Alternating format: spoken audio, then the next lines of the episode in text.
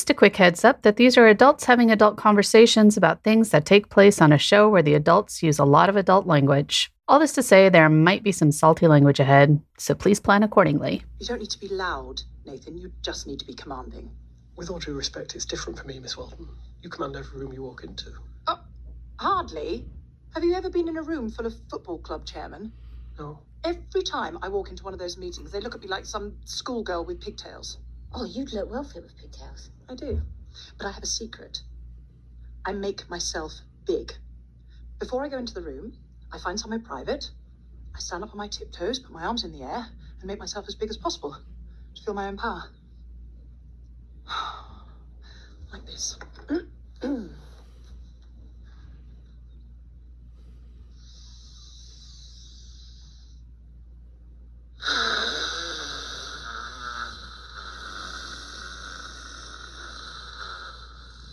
Fuck, you're amazing. Let's invade France.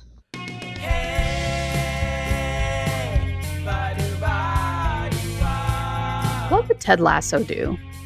That's the question we explore in each episode of this podcast. We take the lessons we learned from Ted Lasso and apply them to the real world through the lens of leadership and positive psychology. My name is Dimple Dhabalia. And I'm Jeff Harry. We hope you enjoy this episode as much as we enjoyed making it, and that it helps you discover your own lasso way and embrace what it means to believe.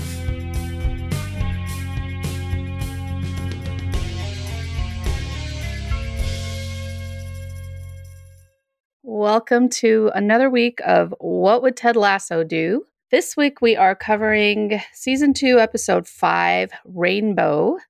And this episode was written by Bill Wrubel, and I think that's how you pronounce his last name, and directed by Erica Dunton. I feel like we're really starting to get into the meat of season two now. Anyway, how are you? Sorry, I just wanted to jump in because I was so excited. Well, yeah, I just finished the episode and I was like, do do do do do do do, get the rainfall. I don't know the words. Do do do do do do do. Oh, but the song, the rainbow. There's so much goodness. I felt so happy and giggly after this. I felt like I was experiencing some rom communism. You know what I'm saying? You know what I'm saying here? Like, oh, this was this was good from the get go and a pivotal moment, apparently, for two individuals, if not more. Yeah, tell me more. Well, I mean, we start off the show with Nate walking into the uh, restaurant to get the the window table, which I just found that whole experience so fascinating because you know he's trying to be confident, he's trying to like be assertive. The person's like, "You don't really matter." And then at one point he goes, "Well, I know Roy Kent." And then she goes, "Oh, well, when he requested the, you know, we can give it to him." And it was just like, oh, it was like, oh, like all the things. And he's thinking, like, what do I need to do? Like, do I need to become famous? Like, like this is this is like I feel like a pivotal moment, and probably the first moment where I feel like Nate is the feature of the entire episode. I don't remember the last time it was like that.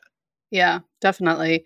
So like this this episode I think we've really got two kind of parallel stories going, right? So we've got two people, Nate and Roy, each of whom who were not coaches last season, Mm-hmm. But are now kind of stepping into this space, right? Or being asked to step into this space. And they approach it very differently because they are they have very different personalities um, and I think confidence levels, right? Obviously. And so, yeah, Nate's story is it's you're right. Like I, we haven't seen him, I think, be kind of the center of something like a full episode like this. Um, I think ever, as far as I can remember. And so we get to see a lot of different aspects to his personality and kind of where he's at and what's going on with him. For me, it was a really fascinating look at like two ways of being a leader or like stepping into leadership. And so that was like a big thing for me. But yeah, so that whole scene at the beginning with the restaurant, like my heart just like went out to him. Like it just felt terrible. And it really set up to me like a lot of what happened throughout this episode. And so, you know, we both do a lot of work in the equity, inclusion, belonging field. And for me, this episode was a great like case study in microaggressions. When I teach it, I talk about subtle acts of exclusion. Yeah. And it started like right up front. And to your point, like that exact moment where it's like, okay, she says we don't do reservations for the window table. But then when he name drops Roy, it sounds like she'll make an exception for Roy Yep. and reserve the window table. And it just, I don't know, that whole thing was just so terrible.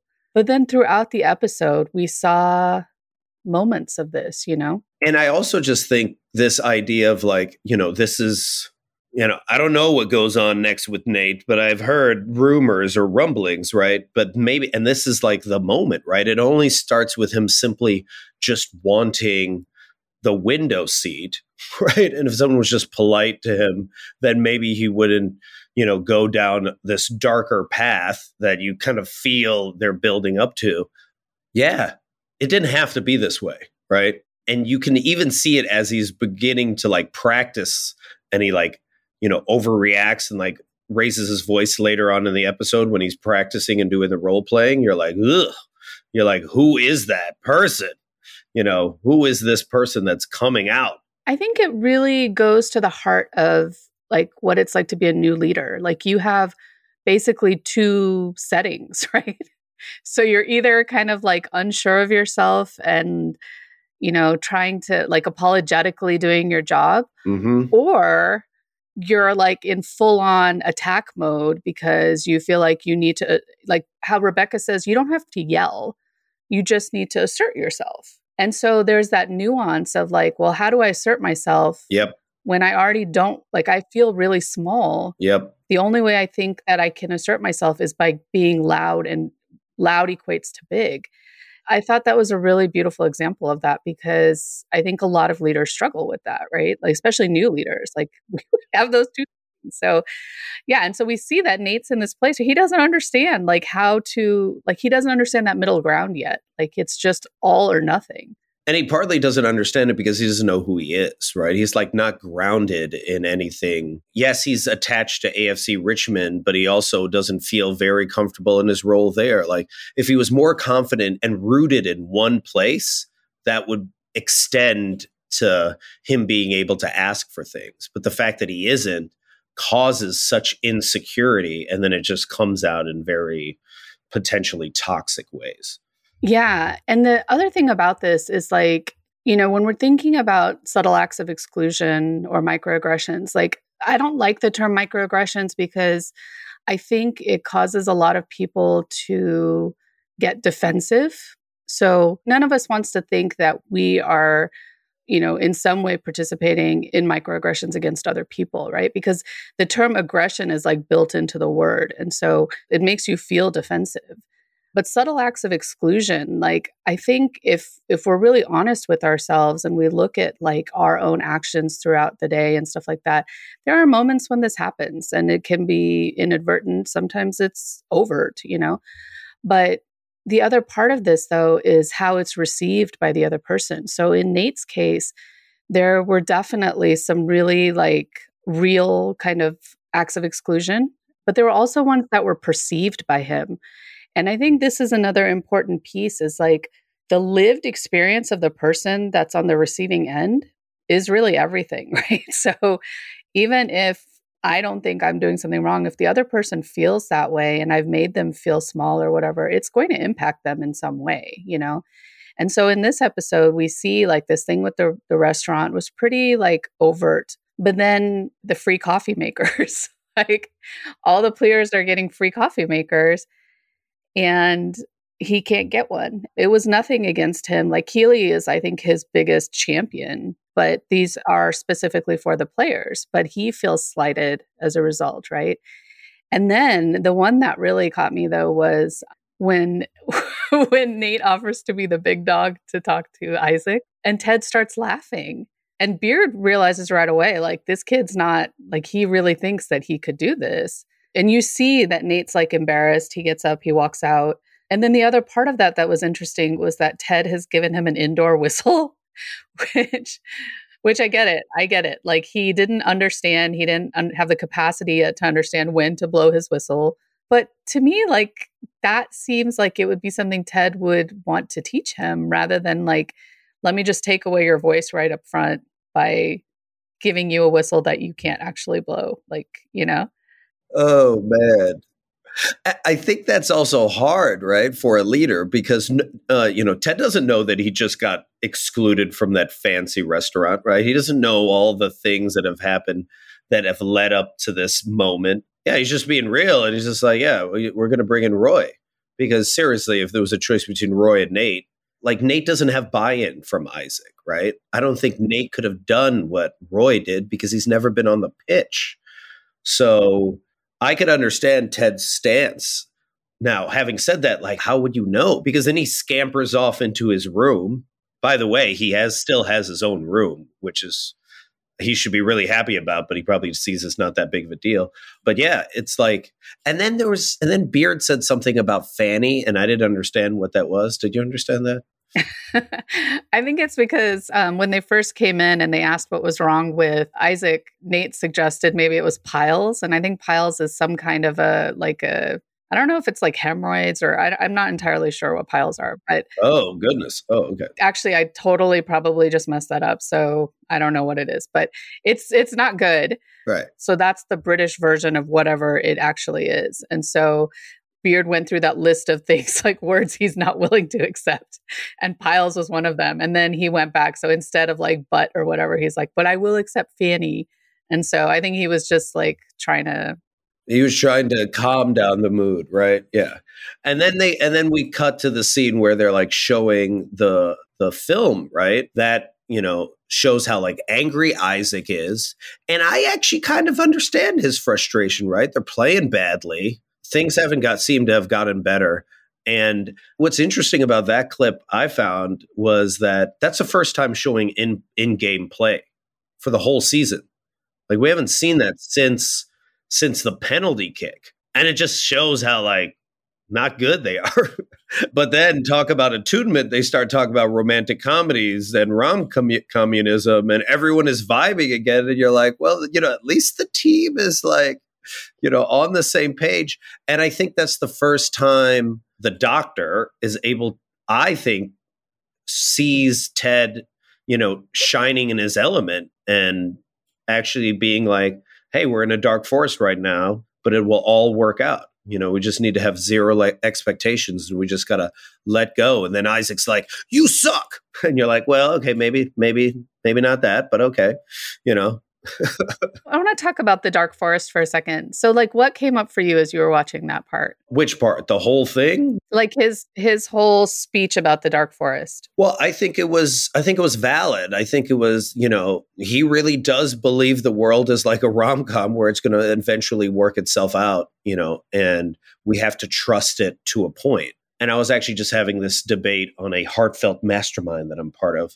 The difference between doing and being like, how do you find the balance between doing and being? What he's really pitching is a lot of being. Like, we just need to be ourselves. We just need to trust, you know, trust the moments. We just need to be fully present and look out for one another, and things are going to work out. And I believe that to a point. Like, there's a being part, but then there's also the doing part of like, you know, we have to deliver. You know, maybe it's the both the masculine and feminine where we have to like come through. I think he's trying to like smooth it over instead of like getting into the details of like, okay, what do we need to do to actually get out of this dark forest rather than just being like, we're in the dark forest and we'll eventually get out. That's true. But we do have to proactively do something to get out. Yeah, I like this concept of a dark forest because I think it makes a lot of sense. You know, when we're in the middle of adversity, it's sometimes easy to just get stuck there and feel like that's what it's always going to be like. So I like that analogy to the dark forest is always in the middle. Like we're not going to be here forever. But having said that, to your point with like Isaac's pissed and the team is like demoralized. Like they're not playing well. They recognize they're not playing well. And for me, like the more that his story went on, it felt a little bit on the like starting to move towards the line of of toxic positivity and um, spiritual bypassing you know? So like it's this idea like spiritual bypassing is this idea for people who don't know of where you know we we try to kind of sidestep or avoid any kind of you know unresolved and emotional issues or adversities and we use a lot of platitudes right? So we'll say things like well it is what it is or this too shall pass and that's kind of what he was doing you know?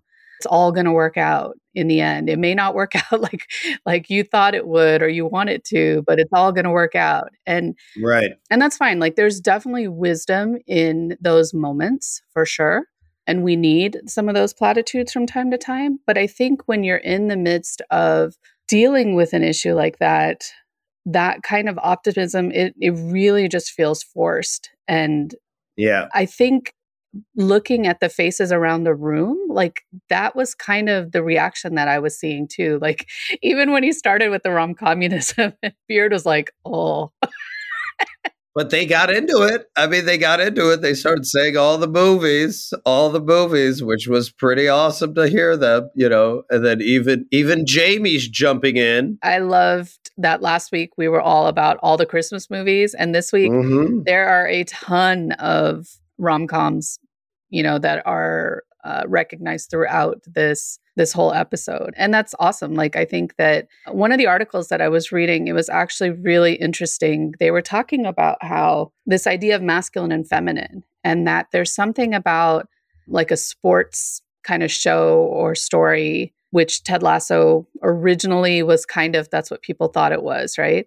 And that comes from a genre that's generally like inherently masculine. Mm-hmm. In that, what Ted Lasso has done is they've acknowledged that those like sports type of thing, like shows and movies, owe to romantic comedies, which are often treated as inherently feminine. Mm-hmm. An interview that Jason Sudeikis did, you know, he talked about like with the show that they were attempting with the show is it's about kindness, it's about forgiveness, it's about empathy, and that it's about the divine feminine. And I was like, that's amazing, you know? Mm-hmm. And so, yeah, I, I just thought that was such an interesting way to think about it, though, that like you know, they're looking at in this kind of historically masculine space, they're bringing in what is something that's been considered historically feminine. Yep. But using it as a way to like demonstrate these these really important points, you know. Look at how much how much of his leadership style is divine feminine, right? It's collaborative, it's attunement, it's play.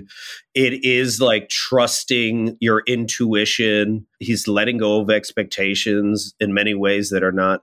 And that's fascinating that he's doing all this stuff, you know.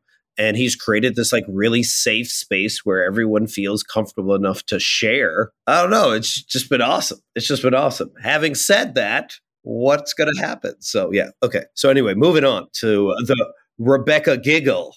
There was some Rebecca giggling, and I was like, what's this giggling? And then I was like, oh, I had totally forgot about the banter app. And then I was like, oh gosh, she's still on that banter app, still bantering away with someone that she's never seen before. And I'm thinking like nothing of it. I'm thinking it's not no big deal. I'm like, whatever, you know, okay. Is it just filler? You know, are they just talking right now? And it was such an interesting image because her and Keeley are talking, and then players are coming out of the locker room. And I had never seen, I don't remember the last time I saw a shot like that where I just assumed one of them was going to stop and like interact with. I know, me too.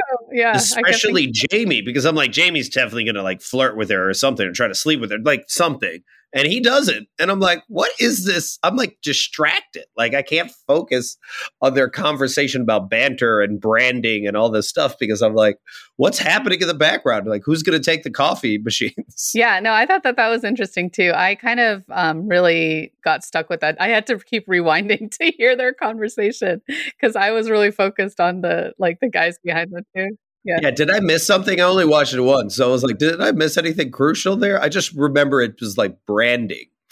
It was like a branding with dating argument. Yeah. So Keeley's whole point was that because Rebecca was like, well, you know, people who are really good at their jobs don't have to announce that they're really good at their jobs. Yeah, I remember that. Yeah. And Keeley just takes it in stride. She's like, actually, that's not true anymore. It's about personal branding. And then as they're going through, like her trying to figure out how to respond to this person, Keeley brings up, like, you know, even in that scenario like you're you're trying to sell yourself so like it's still branding even in the dating scenario so I just loved that that one player, the the Jamaican player, was just like, "Can I take this and then give it back to you for money?" I was like, "That's what I was thinking." I was like, "Yeah, buddy." So he's actually French Canadian. Oh, he's French Canadian. Oh, oh, it's Yeah. not. That's not the Jamaican Mm-mm. player. Oh, No, no. Oh. Okay. Oh, because he's the goalie. He's the goalie, right?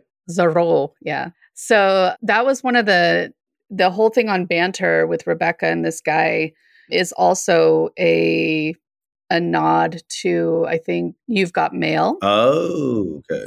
So with You've Got Mail, Kathleen, the woman, uh, Meg Ryan's character, she her Yep. her screen name is Shop Girl, and here we have Boss Girl. Oh. Yeah, and then Tom Hanks's character, his his screen name is, I think it's like I don't know what the first letters are, but it's one five two. So I don't know if it's NY one mm. five two or whatever, and this is LDN, so London one five two. So that was a cute little, you know, callback to that. I love that movie. So adorable. I always get that movie confused with Sleepless in Seattle. I feel like both of them because it's the same it's the same actor. So you're like, dude, like I don't understand what's going on.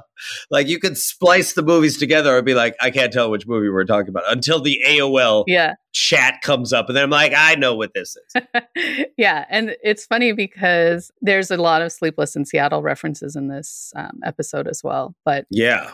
So one thing that I noticed, and I've never noticed this before, when they were in that like in the room watching the the play, and then they start going through all the rom coms, every single like other than J Lo, every other actor actress movie, like everyone was white, and I was like, huh, like I never noticed that before. I can only remember in Love Actually where there was like a interracial couple. Like Yeah, even in that one, that one guy was trying to break them up. So like Yeah, I just I found that really interesting. And I think it hit me more just because I was already kind of in that mindset of subtle acts of exclusion for Nate.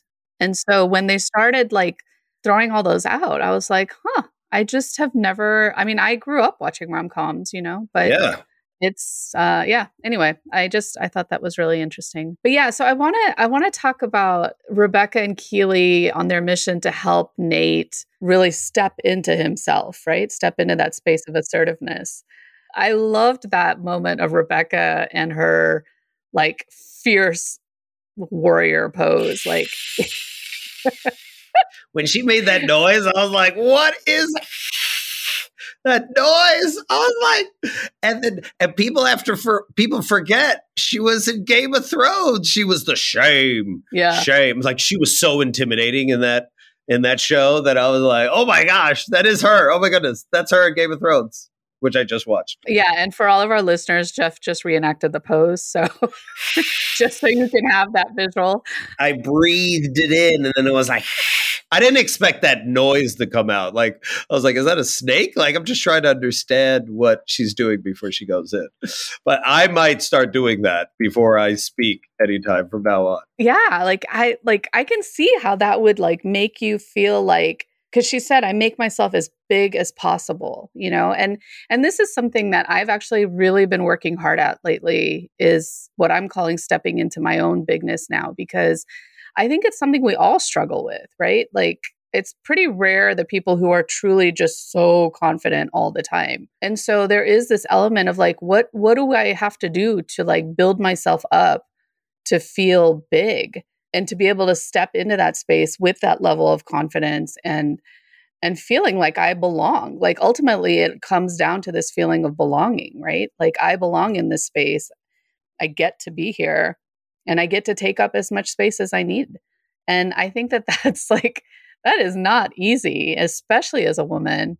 Um, and especially as a woman like her in a space of all men, right? Like she's like she said, like, you know, I walk into these football club meetings and, you know, I'm the only woman and they treat me this way. And and I believe that. Like we see her as this fierce person who we've seen scheming and doing all these other things. But like I am sure that in those spaces, like the level of misogyny that must be there, like must be off the charts, you know? Yeah. Must be massive. And remember her old coach, that old coach, he's such like a misogynist, you know? Yeah. I, it reminds me, and let me know if you felt this way, but Elizabeth Gilbert would always talk about how whenever she was in rooms, she would notice that, you know, there's not a calmness or or a relaxation to many of the women in the room. And she was just like you know what i want to be? I want to be calm in the room to communicate to everybody else that they can be as well in these like tense atmospheres. Have you ever noticed that? Oh yeah for sure. You know and that i think really goes to like this idea of mirror neurons right? Like if i can show up and be calm we have mirror neurons in our brain that mimic what the people around us are doing. And so mm-hmm if we show like how we show up is how other people then start to co-regulate with us. It's interesting i think especially for women because like if you are in a room full of men like that your natural inclination is to make yourself big and powerful and loud so that you are heard in that space. But mm-hmm. but even then you're usually like often not heard right and so there was a really great article written by this woman who used to work, I think, in the Obama administration. And she talked about how a lot of times when you're in meetings and it's a mixed group of men and women, and I don't know, maybe like this is changing now, but I, I know that I definitely experienced this, which was that you will put forth an idea or make a comment or something. And then five steps later, a man will make the same point, mm. And then that's what gets recognized, right?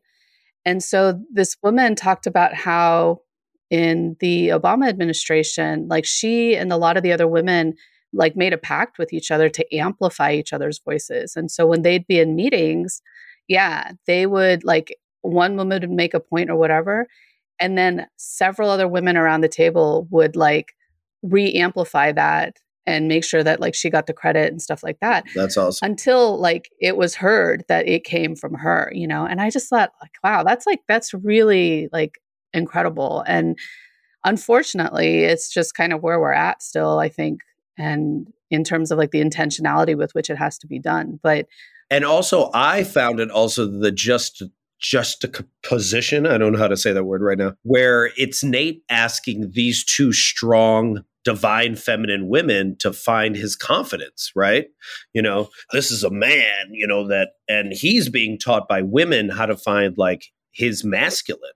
Like they're helping him find his healthy masculine, which is really fascinating right there. And you're like, okay, I see you. This is complex. Yeah, no, that's a really good point. I hadn't thought about that, but that's true and then he comes out when he like screams you know during the role play you know and she's like whoa that's a bit too much. And then like that's this toxic masculine. But also i love this because this is the stuff i do right? Like role play. This is the role play. Like if you you know i say this all the time like if you haven't practiced right? Then how do you know how it's going to feel? And I love that they actually play it out. And people are like, oh, well, it's like pretend, it's not real. And he's like, no, it actually feel you feel you embody it. And then he was able to do it later on. I mean, he did it in a definitely different way than any of us saw him doing it, but he did it nonetheless. But I also thought it was funny that he was just assuming that Jade would say his name wrong. and so like you know he like immediately is like no it and then he's like oh yeah that actually is my name. And so he had a pre-prep. He was like i'm ready i'm ready for a fight. And the person's like i don't even remember. I don't even know if that person remembered him at first right? So rebecca told him like you need to find your own thing that helps you feel that sense of bigness right? And it's interesting to me that what he chose was berating himself and spitting at himself yeah. you know yeah. That was a little scary. That was a little scary for me. I was just like, ooh. Yeah. So tell me, tell me what came up for you. Why was it scary? Like, well, it just scary? was like I felt that moment. I mean, again, I don't know what happens next, but I've heard rumblings, but like there's a switch. There's almost like something switched in him, and he's like, This is now my new personality. And even how he comes out, he comes out with like a certain suaveness, like um, it reminds me of what remember in remember in Family Matters with Steve Urkel turns into Stefan. You know, I don't know if you remember that. Yes. But it's it's that same level of confidence, but there's some there's something in my opinion that's off about it. You know, there's something that is like yeah. it's still rooted in a toxic insecure masculinity, but he's you know and it's and in a very commanding sort of way like even how he calls his parents over you know i think he does a really good job talking to jade right Yeah. He's talking to Jade, and he goes, "Hey, don't hey, don't get too comfortable over these seats." And then he talks to Jade, you know, really nice, and then he just like, Yeah. you know, whistles at his parents.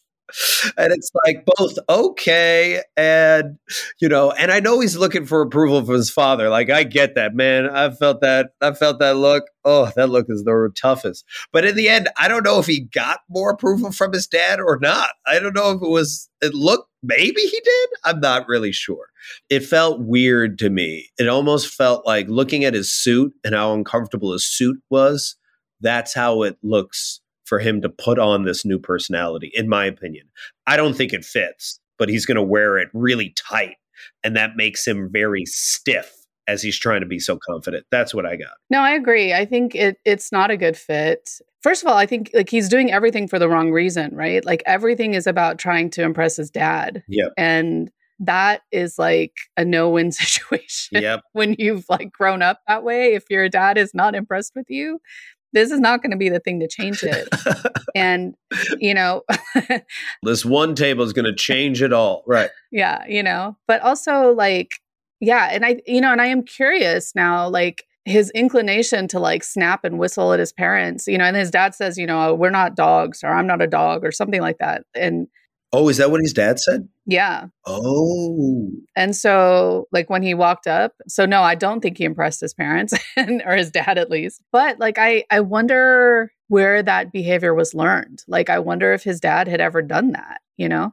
Now I'm forgetting what was the banter between his parents behind. Do you remember? Oh, now I'm forgetting. I got to look back at that. Wait, what do you mean behind? So he's asking for a table, and then his dad said something like, Don't babble on to, you know, Oh, and then his mom said something. I forgot what she said. right. So But that gave a dynamic. like she basically told him to stop and then like apologized for him which i think a lot of women do when they have men like this in their lives but then she she explained that he had been wanting to eat the saganaki all week so saganaki is this like greek cheese Mm. so so that was like her excuse was that he basically was hangry but yeah no you're right it did i think it did show a lot about the dynamic between them though right Yeah. so, what this also brought up for me, though, this part about him spitting at his image. So, when I talk about like self compassion, one of the things that we really try to contrast it against is self esteem. And so, I think like, you know, Rebecca and Keeley are trying to build up Nate's self esteem, Yeah. his self confidence. And Kristin Neff, who is like um, one of the top researchers in the field of self compassion, she gives a really good explanation for how self esteem, like, we don't want to work towards self esteem, actually, especially in with, with children and stuff like that. We actually want to build the self compassion muscle rather than the self esteem because Mhm. self esteem um, is something that tends to be rooted in judgment. Yeah. And so with our esteem, we're, you know, am I a good person or a bad person? And oftentimes, in order to build ourselves up, we will push others down Oh. when we're trying to build up our own self esteem and self confidence. interesting. Whereas with self compassion, it's more about the common humanity of it. And it's more about being forgiving and being open and, and going back to kind of that whole curiosity piece again, right? That was really interesting. And the fact that he would choose to be so hard on himself, because a lot of people who become leaders and high perform and who are high performers and things like that, there is this belief that we have that if I'm not hard on myself, like I'm never going to move up and succeed and things like that. And there's just so much research out there around the fact that self compassion is actually a much better way of operating compared to the perfectionism and and being harsh. Well, like also the whole idea of like the self compassion also raises all boats, right? Like that's the whole strategy of Lasso, of Beard, you know, and you know, last season when you think of Rebecca, you know, she felt as if she had to be better than her husband, right? And it's that whole supremacy model of like there can only be one. There can only like Nate really believes there's only one person that can be in a position of power right now as I'm in this restaurant, and it's going to be me. Then it's going to be Jade. Then it's going to be my dad. Then it's going to be Jade, this person. And that's just kind of sad, right? And it makes me think, I don't know why it makes me think of this, but I'm feeling the muse visiting me, right? I think of, you know, in a lot of Filipino families, especially, you know, in the Philippines, there's a lot of sons and daughters that like live with their parents until they get married you know and they stay really mm-hmm. like close to their parents. But as part of that because sometimes they live with them for a really long time sometimes until they die you almost lose the ability to find true self-esteem because it's still connected to you being a kid in that dynamic and I don't know if Nate lives with his parents or not, but the vibe, the vibe is that he spends a lot of time with them, right? So it's like hard for him to get out of that dynamic and own who he is separate from that. And who knows what his life is was before then, but you know, it just seems like he was the kit guy at AFC Richmond and probably lives with his family and and has never had to really assert himself and now he's having this opportunity to do it at work. But because he's never gotten this chance in any other setting this is it. Like that getting that window table is the most important thing in his life right? And if he doesn't get it it's going to crush him. And that is maybe how a lot of insecure leaders feel is if like if i don't get this one thing to happen everyone's going to see me as weak so i got to win on every single front. But then it's just like, while someone that is rooted in both their like divine feminine and healthy masculine and have had many trips, right, and many failures, they're like, we're going to be okay, right? Ted's been here before. He's just like, we're going to be okay. I used to coach a team, they sucked, and then we got better, and then we were awesome. You know, I still believe that's the same way in which it's going to play out here. Yeah. And I think to your point, like it's not unique to Filipino culture, right? Like I think mm. most cultures that are non Western operate in that way. And I think it raises a really good point, eh, which is that, you know, there's so much about the people around us that we don't know and we don't see. And so we don't know the baggage that people are carrying into different scenarios and situations. And so that's another place where that going back to curiosity again is so helpful, right? Because the cultural piece of this is huge. Yeah. Like for most of us who grew up in other cultures or split cultures, yeah, like we carry a lot of this into the room with us, you know, as we try to step into trying to figure out who we are separate from all of that. And so, yeah, that's a really interesting point. And then, and trying not to pass down that historical trauma, like, whoo, wait, that is hard for a lot of people. So, like, yeah, you're right. Like, so, I mean, I'm trying to have, uh, again, I'm trying compassion to have more compassion for Nate. But when he spits on himself and then pushes the doors open, right? And then even at the end, he pushes both doors open, right? He's like, I got to make myself as big as possible. And people are cheering him on and being like, hey, you look great. I don't know. Not a good vibe. yeah. I give yeah. you the best vibes. I know, seriously. Okay, let's shift over to Roy's story. Mm. This I loved this storyline too. You know, so there's this whole aspect of Roy also, we've talked about this already in this season, is in this space of trying to figure himself out, mm-hmm. right? Like who is he if he's not a player on this team? And so now he thinks he's a pundit, right? Yeah. Like he's like when Ted, Ted's like, you know, why don't you come back and coach? He's like, no, like I I'm I'm doing this. I'm good at it. I don't need to, you know, come back and I don't want to come back and coach. I get retweeted. Look at look at the value. I get a lot of retweets and a lot of gifs. That's how I call them too. I call them gifs. I don't call them gifs. I get a lot of gifs. And that was a joke I think from season 1, right? Cuz I think when Rebecca is talking to Higgins at one point, she says something about a GIF, and he says, "I think some people pronounce it GIF," or I don't know. But anyway, like they they brought that back again which i thought was kind of funny but yeah so this this whole kind of section is about like roy stepping in to kind of fix isaac get him out of his head i thought about you as i was watching this yesterday because i was like oh this is like your jam right like coming back to like it's all about play and it's all about remembering like the joy in the thing that you're doing right and I think most all of us forget that. It's a, well, I shouldn't say you because you're really good about it. But like, I know for me, I have stepped so far away from that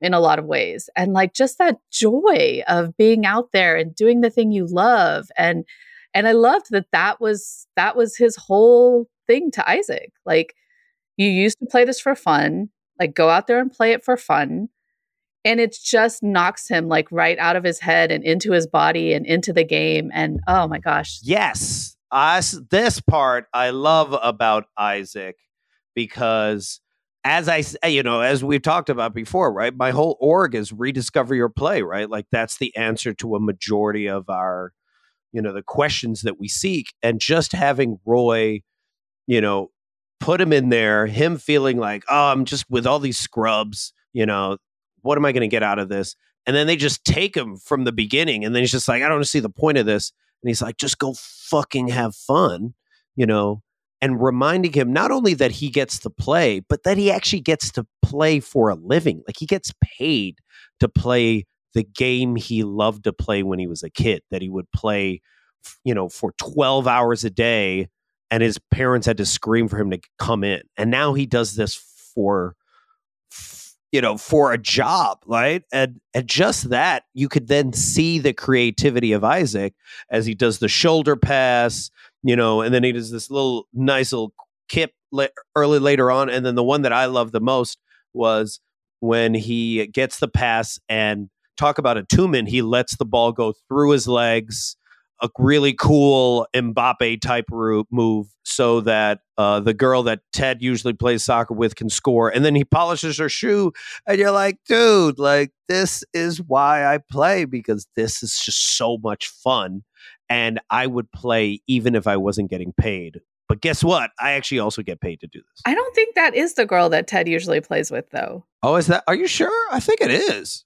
I, I'd have to go back and look, but I don't. I don't think it is the same person Oh, okay. because I think we're in a different part of town now too, right? Because we're so I don't know. I I didn't think it was her, but I did like that part.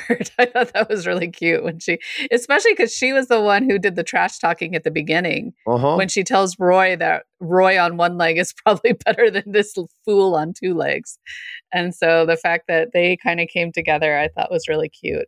But, you know, that all leads to like Roy's big epiphany when he's back in the pundit seat Yeah. and you know they're asking him like oh you probably don't miss the cold you probably don't you know and he really and especially because they're they're like laughing about like this new warm-up routine and we see isaac just like making everyone laugh and like he's Yep. he's embodied that spirit of play again and it's made the team relaxed everyone's just kind of like enjoying it together and their question is well what's what's gotten into him? Like he's been a shell of himself lately. What's gotten into him? And roy realizes like oh i did that. Like i i did that. And actually it is what i want to do. And so yeah i love that moment where he just has that epiphany. He gets up and it's like so awkward with him trying to take off his mic and and that's like a nice little callback to sleepless in seattle where he says jeff i have to go you know? And then that whole montage of him trying to actually get to the the the stadium is so funny. What was interesting is so we know from um and this was in one of the articles that i read that you know higgins his ringtone is rainbow for his wife right? Which is really beautiful and he explains to rebecca that it's their song because he heard it the very first time that he met her like at the moment that he met her right Mm. and now we have Roy, who's like like his love affair with coaching and you know this new season or role in his life. It also starts with the song Rainbow. And so I love that they called it back.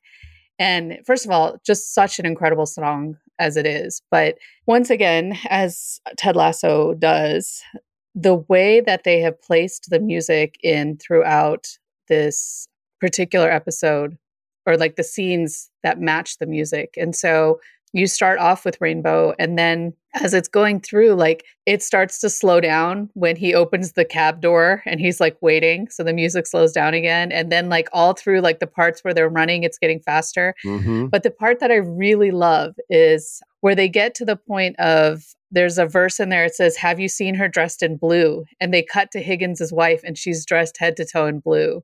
Oh. And then a few minutes later, the verse is, Have you seen her dressed in gold? And they cut to Keeley and she's dressed in gold. And I'm just like, ah, I, I love it. And then at the end, the music gets all warped, right? And that's right as Nate realizes, like, oh, Roy's joining, Roy's joining the coaching staff.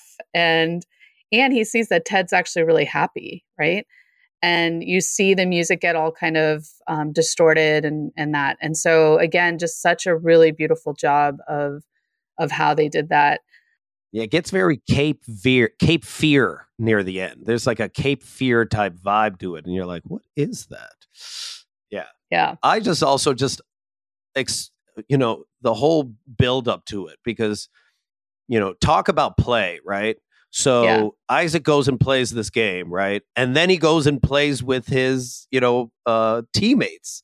And talk about attunement. That is the the biggest level of attunement where he is has to memorize all of their handshakes, and he's like come up with all of these, which means like he's been learning this for a while, right? Yeah. So I just love that moment. But I also loved, and, and this is not said enough, but Roy basically summarized of sports, TV, and radio and everything about it and how ridiculous it is. Because it really is about them just complaining to talk guessing what might happen even though they have no idea what happens then in the middle then talking about why didn't they do what i said they were going to do? Right? Like and so detached from the game but trying to pretend as if they're part of the game even though they really are not right? They're just not anymore you know and he's like why would i sit here and even though this is my zone of excellence like i could do this for the rest of my life there's no way I'm going to do this. And then I loved when he did get up and he like looked the person in the eye. And was the running from when Harry met Sally? Because that was the vibe I was getting, yeah. you know, yeah. because because they did the when Harry met Sally interviews with the couple. Yeah. You know, they were like, and I was like, this is I love when Harry met Sally. It's one of my favorite movies. And I love that they're, you know, and then we met again, you know, and it was just like, and it was love. It was love. Again, attunement, right? And they bring in the Titanic into that speech too, like at the very end. Yeah. But the attunement, them repeating themselves, and then you see Higgins with his wife, and they look at each other, and you're like, "Oh my goodness!" They looked at each other like it's the first time they seen each other.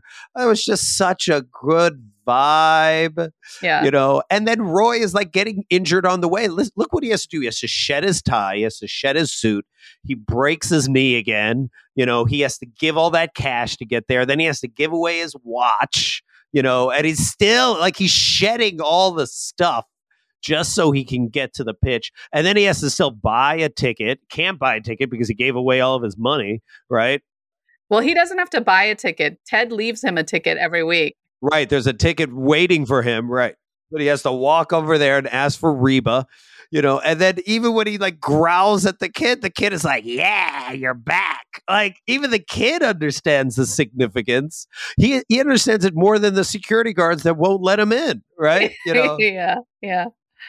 But I loved that moment when he walks onto the pitch again oh yeah. Oh. and the whole stadium notices. And it's just like, oh, And- I loved And they loved start that. singing the song. Mhm. Roy Kent, Roy Kent. Yeah. He's Yeah. It was so amazing. He's every fucking where. Roy Kent. Roy- And it's Yeah. like he really is here and there and everywhere. Like he's showed up. And when he walks up, I, I thought I, I almost got a um, a Shawshank Redemption vibe. I don't know if you remember at the end of Shawshank Redemption with uh you know with uh, Morgan Freeman and I forgot the other guy's name, but you know when they meet at the beach, you know at the end and it's like such a classic scene of like seeing each other. You know he looks right looks right at him. And I was like, "Oh my goodness, is getting these vibes." But then, but then, of course, the Jerry Maguire thing came out. It was just like, "You had me at coach," and I was like, "Let's go." Well, and did you see Beard's reaction when he says that? No, what? What he say? Beard just like is like, oh, like it's it's so funny. It's so funny. But yeah, so we've got Jerry Maguire there, and even the speech that Ted gives to Roy, like after um, the whole thing with Isaac, he, quotes when Harry met Sally, Jerry Maguire, Notting Hill, and that's just the first like part of it. And then at the end, he ends with Princess Bride with the As You Wish. And so I thought that was that was very clever. Yeah, it was very clever. Oh wow! I didn't even pick up on that. And talk about how clever the writing is as well. You don't know a lot of times where the advice is going to come from. So Mhm. they're literally having those falafels, and then that guy's like on my last day of medical school, and is like, "Oh, this is going to be a good story." And it was just like, "Whoa, this dude's dropping knowledge." And he's like, Mhm. "And this is why I make the best falafel," you know, right? It's just Yeah. like, "Oh, this is so interesting." And then, Yeah. and then of course, Roy's like, "Well, now this place is ruined," you know. Yeah. But even at the falafel shop, I know that was funny. What's interesting is the guy references fathers and sons again. So we've already talked about it like towards the beginning of the season that there's just a lot of references to fathers and sons. And so we see like him ref- refer to like Ted and Roy being father and son. And he says, No, I used to be his coach. And he says, Well, it's the same thing, right? And so you've got Roy and Ted in that space of father and son, but then you've got Nate actually dealing with his father. And so again, that theme of fathers and sons popping up, which I thought was really interesting. I just want to talk briefly about Ted. And so I feel like in this episode, we're just seeing more of Ted kind of unraveling, you know? And so there was, you know, the scene with the doctor in the hallway and he's just so like over the top ted right like everything she says he's got a joke it, yeah like super awkward yeah yep. yeah and and he even quotes like the lyrics from under pressure when she asks him how he's doing and so he he's not saying it but like she she sees right through it which i really appreciate and um yeah and so it just like it just feels like there's something a little bit off um, with him, you know, throughout the episode. And the fact that he, like I said, didn't recognize, you know, like Nate was serious about wanting to like step in and talk to Isaac, you know, things like that, that I feel like he in the past would have been a lot more uh, attuned to, you know, where he would have picked up on that stuff. And so we see, I think that he's, he's still kind of out of sorts, you know, and that something is just not like he's starting to unravel a little bit. I see that a little bit, but I also see he's almost playing a secondary role throughout the entire show now in many ways. Like I think about the Christmas special, you know, the Christmas episode and like, you know, Isaac's running the Santa thing, right? Or he defers a lot now. Like he brought in Nate, he brought in Roy to solve this issue, right? and he's trusting his players more to actually help him out. At least he's asking for help. I think the one thing he's just kind of scared to do though is like to talk to the doctor. You know, he's just like, well, why don't you just take the why just take the the door off if you know if you if your door is open all the time like like like well that would that would reduce the privacy but okay like yeah like what like which is funny because he said the same thing to the press my door is always open to you, you know? Mm. And so it's interesting. I just thought about that, but like, yeah. Yeah. Sorry. So I don't see as much of him unraveling as I see him just having no idea what to do. But having said having said the fact that he has no idea what to do, he reaches out to Roy in this episode. You're like, okay, well, you know, at least he's he's trying to make progress, you know, um, as best as he can in his folksy way. But I think a lot of that those strategies that worked in the first season are not working now. And this is why it's so interesting the dynamic of the locker room drastically changing with Roy now there because now you have a healthy masculine to balance the divine feminine and they can probably start doing much better that way because there's a little edge to it as well, right? Yeah, yeah. And this is where it's going to be interesting what role Nate's going to play in all of this, right? So, yeah, for sure. You know, and that was the weird thing at the end where it's just like he sees Roy as a threat, and I was like, why? Why is Nate seeing Roy as a threat? Like, y'all aren't on the same level. Like y'all aren't like you do different things for the for the club. So I don't understand. But Nate sees him as like a direct threat to his assistant manager job, and is like, that's that also is quite fascinating that he sees it that way. I was like, oh. but I feel like that's a pretty human reaction because especially if you already are feeling insecure and small. And then you have someone of Roy's stature come in I think it is going to make you feel like threatened and, you know, start to question like if anyone's going to see your value. And the reality is that, like, I mean, Nate is, he's strategic. Like, he mm. understands strategy. Like, Roy, Roy's a good player and he understands the mindset of the player. But when it comes to actual strategy, like Nate actually has a gift for this, you know, which is why they promoted him. But I can see how in that moment, like, yeah, like I, if I, I feel like if I was in that position, I definitely would be like, well, what the fuck is happening? Like, and am I still going to have a job, you know, or like, what's my role going to be? And so I think, I don't know, to me, like it, it feels like a pretty human reaction. But I agree, like they play very different roles and they're going to play very different roles. But I think in the moment, it's hard to remember that sometimes, you know? Hmm. All right. So just a few little pop culture references. So uh, when Ted sets his alarm for PM instead of AM and he comes out and Beard says, you know, you got ready pretty quick. And he says that a man should only take as long as the song Easy Lover by Phil Collins and Philip Bailey to get ready. And so I thought that that was really funny. And uh, just a little fun fact. So Philip Bailey uh, used to live in my neighborhood. And so I was actually friends with his daughter in elementary school. What? I know. So random. And then the photos at the kebab shop. I thought that was actually really funny. And this one I did pause because I couldn't read them fast enough. But so you have George Wendt on the furthest left side, and he is the real life uncle of Jason Sudeikis, for people who don't know. Oh, wow. Yeah. And so he used to be on the show Cheers, and we know that they've referenced Cheers in other parts of the show in the past. Uh, but his his photo says cheers to the best kebab in town. and then in the middle, you have Roy, and his just says Yum, Roy Kent. And then on the furthest right hand side, you have Marcus Mumford.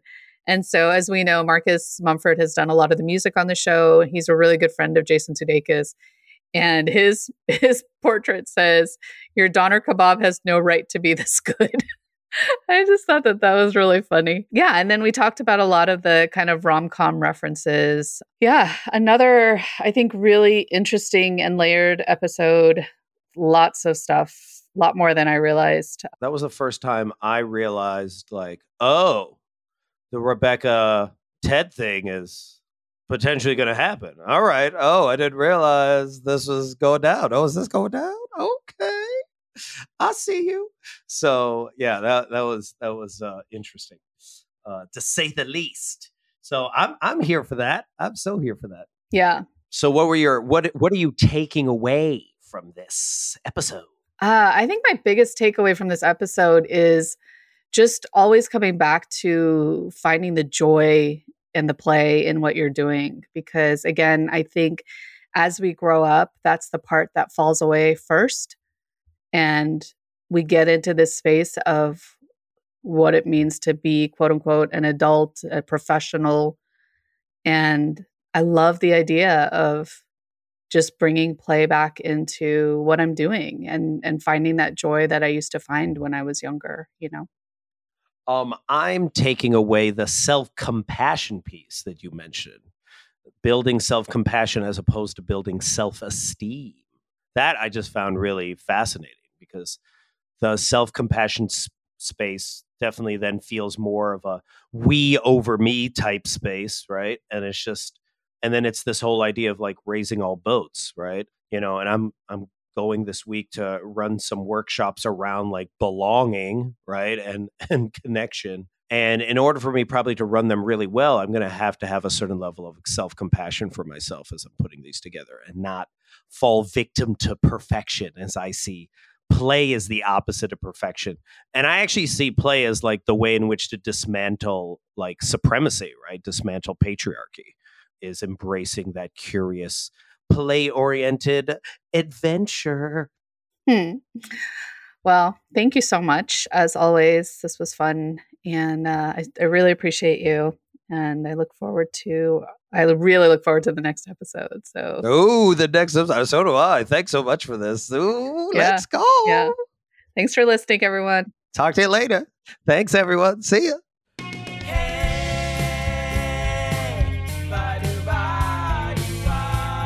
Thanks so much for listening to another episode of What Would Ted Lasso Do? If you got any nuggets of Ted Lasso wisdom from this episode, try them out in your life and let us know what happens at WWTLD Podcast on Instagram or on our website, wwtldpodcast.com, where you'll also find a full transcript of the show. We love hearing what other TED Heads took away from the episode or details or perspectives that we might have missed. And if you do like the show, please subscribe and head on over to Apple Podcasts and leave us a five star rating. Every rating helps us get our show in front of more listeners. To that end, we'd also ask if you enjoy the show, please share it with your friends, loved ones, randos on the street. You get it. Thank you to the team at Podfly for producing our show, to Kajal Dhabalia for all our visuals and graphics, and to Kenzie Slato for our theme song. And most of all, thank you to all of you for listening. Ted Lasso could simply just be another show to binge watch. Or if we challenge ourselves to consistently ask the question, what would Ted Lasso do? It could change the trajectory of your life. It has for us. So join us again next time as we explore another episode and ask ourselves, what would Ted Lasso do?